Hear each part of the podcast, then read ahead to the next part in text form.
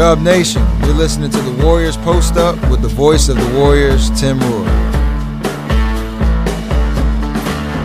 On the final, if you're just dialing by and wondering how this night went, it did not go well. Uh, the Warriors gave up 73 points in the first half. They gave up a season high for an opponent total for points in the quarter with 46. 46 in the first quarter. They gave up 68 points in the second half and lose 141 to 105. They trailed by 41 points at one point. They never led in the game. Came out almost exactly the same way they came out against the Toronto Raptors the other night, which was without energy, without a fight. Uh, didn't get off to a good start. They were down 15 to 4, 17 to 6. And then it, after that, it was just working uphill all night long. And, you know, we you know, you look at the, you know, the one mark since at that point, that they got it down to 11 a couple times in the first half. They got it down to 11 in the third quarter, but it's too much energy to expend to come back. And their defense was just been atrocious. The Pelicans shot 57%. They let them get comfortable at the three point line. The, the Pelicans were 19 of 40 from the three, 47%, and that's down from what they were shooting most of the night. And so you combine that, they had early turnovers. They finished with 17, but a good chunk of those were in the first half. And just a night to forget here. They did have 12 threes they made. $6,000 donated to benefit local organizations and underserved youth, presented by Salesforce. And you can go to Warriors.com to find out more about that. Yeah, I mean, it's carbon copy. You said it. It just, they got out slow. The turnovers killed them uh, the easy buckets, and and and I was like they're at the driving range shooting threes. Uh, now they hit them; they hit a high percentage of them, but they're wide open threes. And the problem was, I mean, you go back to the Raptor game, same thing. Uh, you get down big. I think in the Raptor game in the third quarter, they got within 11 or 12. They're like right there. And then 7 8 0 run, boom, you're back down 20 and it just takes a. It's like getting kicked in the gut. Like, oh, we're making the surge, and the the crowd's getting into it, and then you miss a couple shots, and make a couple shots, you're down twenty, and you look up and go, God, and then it goes 25-30, and then it's over at that point. So, next game, the first two three minutes is going to be critical. Like they need to run their best stuff, take care of the ball, run your best stuff, get quality shots, and and and, and and see if you can get up. Maybe not ten to two, but see if you can get up just a little bit because they, they do not want to have that happen again. They get down 10-2, 12-2, and all of a sudden, you know, you don't want to play from behind. And I know people are saying, "Yeah, but you still got 46 minutes left," and I get that, but it's happened twice in a row now. And the 10 point lead went to a 20 point lead, and then you are in trouble at that point. But it's just been you know, they kept turning the ball over this game against the Raptors. At least they cleaned that up after the first quarter, first five six minutes. But that kind of set the template for the for the game, and they just weren't able to to dig themselves out and come back. And and once again, much like with the Raptors, a team looks bigger, more athletic than the Warriors. And you know, I mentioned getting easy shots. Well when you're playing against a really athletic team that's long, it's tough to get off shots. We saw that against the Raptors. They made life miserable for Steph. Uh, the the, Rap, uh, the, the the Pelicans did the same. There were a couple times where they caught Valanciunas and drop coverage, uh, which means the big guys in the middle of the paint, and he came off and had wide open threes. Other than that, and they, I mean, it was Ingram on him. It was Murphy on him. It was Jones on him. I mean, they had guys that have length and were fighting over screens and we're just making life miserable. So it, it, execution is even more key at that point when you don't have athleticism on your side, what the Warriors most certainly do not. You got to really be able to execute, and they just weren't able to do it. They haven't been able to do it now for two straight games. You know, Tom, and, and the other part about this, again, I don't mean to sound, uh, you know, the, you know, I just, I, I just don't, um, I don't want to sound like it's a simple solution. It's not, but I, I just think that you, you know, you, you got to have, you got to have that that little you know button inside your chest that says, "Okay, I'm a pro. I don't care what how badly we played the last few nights.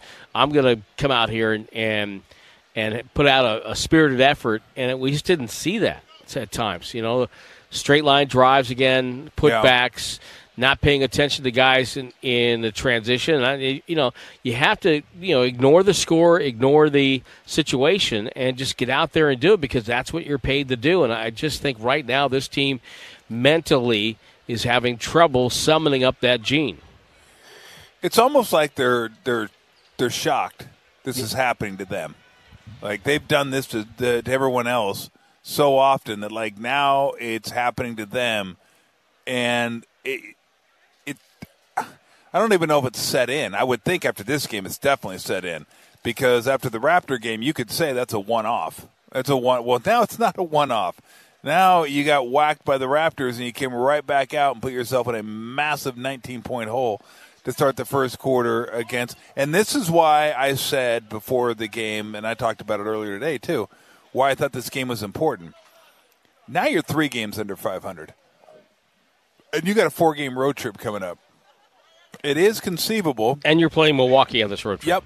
It's conceivable that they go one and three in this road trip. Yep. I mean, they could do better and I, I hope they do. But if they go, let's say they go one and three in this road trip, now coming back, you're five games under 500, and you still have more road games and home games left to go in the season. So you're starting to put yourself behind an eight ball. And I, I, I don't want to hear about, well, yeah, they're in 12th, but they're only three games, or they're only two games, they're only a game. That doesn't matter. You got to get to 500. Yeah, so play the, better. Yeah, the first you, you play the, better. The further you slip away from 500, the harder it's going to be. And yeah, absolutely. The key to that is playing better basketball. But this is this point right here, which is seven have a seven game homestand, and you think, okay, this is a good jumping off point. We'll get, we'll get going here, and it really went in in in reverse. Not only did they not have a good jumping off point, where they I think what two and five in the uh, in, in the homestand, right? I think the games they won were Orlando and Detroit were the two games they won on the on the homestand, if I'm not mistaken. There may be one other in there, but I don't think so because uh, I know they lost four. They got blown out in in, uh, in four of them. So not only do you go the wrong way, you go the wrong way in spectacular fashion. I mean, it wasn't even games you were like battling and you happened to lose. Like you just got you got beat by double digits, Miami. Got beat by double digits, Miami or I mean Dallas. You got beat by double digits, big I double you were saying digits. It a second time for emphasis. yeah, I was Miami, Miami, and then you just got well, you got smashed the last two. So this this is I. I don't. I, I don't think I'm overstating it, or I don't think it's hyperbolic either to say this is like critical. This next week or two, like we're going to find out a lot about this team and where they are going to end up. And I will say this: Let's wait and see what happens when Draymond comes back, and let's see if they make a deal. Those things could, but if you play poorly, what's the impetus to make a deal? You gonna give away your future to try to be in the play-in game? Like if you get that many games below 500, you really want to go out there and give up a bunch of assets to get somebody to help you just make it to the playoffs? That doesn't do anything for me you're going to do that. That's like a team that's like in fourth, and you say, hey, let's get up to first or second to where we can be a dominant factor. I don't want to give up a whole bunch of stuff to get be like maybe sixth, and that's where they're trending right now. So this is like this is critical because this isn't just about what happens this year. It's what, about what the team's going to do uh, at the trade deadline and what they think they might want to do. Are they going to give them a reason? to say, you know what, this team, if we get the right piece, we can still be that team. We can still be the team we thought we could be heading into the season, or that it's kind of fall by the wayside, and the front office says, well, no point wasting any assets because this team's not going anywhere anyway. We're going to find out a lot in the next week or so. Yeah, it's going to be a very eventful week. I think you should uh, just go home and pack and join us on the road trip. Yeah, I could. You need to I have could. that extra assignment, and Yeah. you know, get there up close and personal. Yeah, I'd love to go to Milwaukee this time of year. Big fan. It's going to be minus five and, and. Chicago.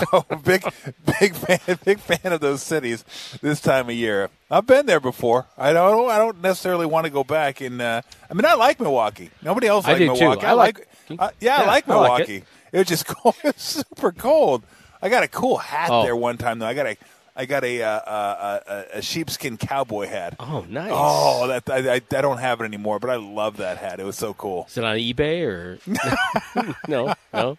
Uh, we were there. What was that thing? Remember the year it got unbelievably cold? They call it the Arctic uh, something or Oh, other. the polar vortex Polar or vortex. something like that. we were in Milwaukee when that happened, right? Oh man! And so there was a big. I think. I think it might have been a college football playoff game or something on, and we wanted to go to a, a sports bar to uh, to watch it, and they wouldn't. The the hotel wouldn't let. It's like literally a block and a half away, right? And the hotel would not let us walk there. Really? They, called a car over for us, and they took we took a car, went around the corner, boom, this place. Really? Oh yeah, it was that cold. It's like a movie. Was it that uh, that movie with Dennis Quaid where you freeze, like the air comes down and you just freeze up?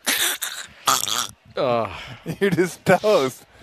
Uh, what was it? It had to be negative, right? oh, it was like yeah, negative. Uh, tw- tw- I think it was like twenty or ten or something. I'm guessing my shorts wouldn't have worked there. No, no, I don't. might have been a tough so. one for me. Yeah. I think I would have been in the car. You would have been in the car. yes, Definitely been in the car. I mean, it, it was you know the the walk from the airplane to the bus was unbelievable. It was just like your nose froze. Your you know every time you breathed in, it was cold. Oh, Man, so I mean, I've been in Milwaukee where it's been like zero. Uh, and speaking of zero, how about playing a football game like Kansas City's going to play Oh. and Miami? oh yeah, How's that feel in it's your like lungs? it's like the uh, '82 AFC Championship game. the uh, Bengals and the Chargers. Yeah, yeah. It was like minus minus. 53, like wind chill. I remember that game because I was a Charger fan. And it's uh, time. growing up. What? We've moved on to the NFL, What? and it's time. it's '80s Chargers. RC, shut up. It's All right. Eric John Coryell, Jefferson, baby. Dan Fouts, Captain Chuck Dan Muncie, Feltz. Captain Dan Joiner, Feltz. Yeah. Chandler. Oh, Okay. San Diego But that was a that was a fun game. That, that was a great game. But Yeah. man, I, I can't uh, can't wait to watch that just because of the how cold it's going to be. Uh, that's the one thing about basketball. Always in a gym. Yep. Always nice and toasty. I'll leave you with the uh, Yeah. who was the co- Abe Lemons, the great coach of Texas. Yep. When you're speaking to his, you know, boosters and donors before the season started, and he says, "I want you to let you know about this year's team." So he starts talking about that team. We have a whole we have a whole bunch of great outside shooters. He says the only problem we have is we play all of our games indoors. Now that's a great quote. Uh, that is a uh, So- that's a great quote. we hope you're providing you a little levity tonight. that is What is a tough night. That's funny. Although I do got to say my favorite, one of my favorite, real quick, one of my favorite coaching quotes of all time. Remember uh, John McKay when he was at uh, Oh yeah, oh yeah. What do you think of your team's execution? I'm all for it. That was the O and the O for the season Buccaneers. Yeah, that didn't win a game. That was the greatest comeback Oh, of all time. yeah. I'm all for it. I'm all for it. Wow. Well, safe travels. All right, Stay warm. we'll do. I will see you in uh, about a week. Yeah, but uh, a little bit, little bit more than that. Bring home some wins, Hopefully so. please. Hopefully so. Please do.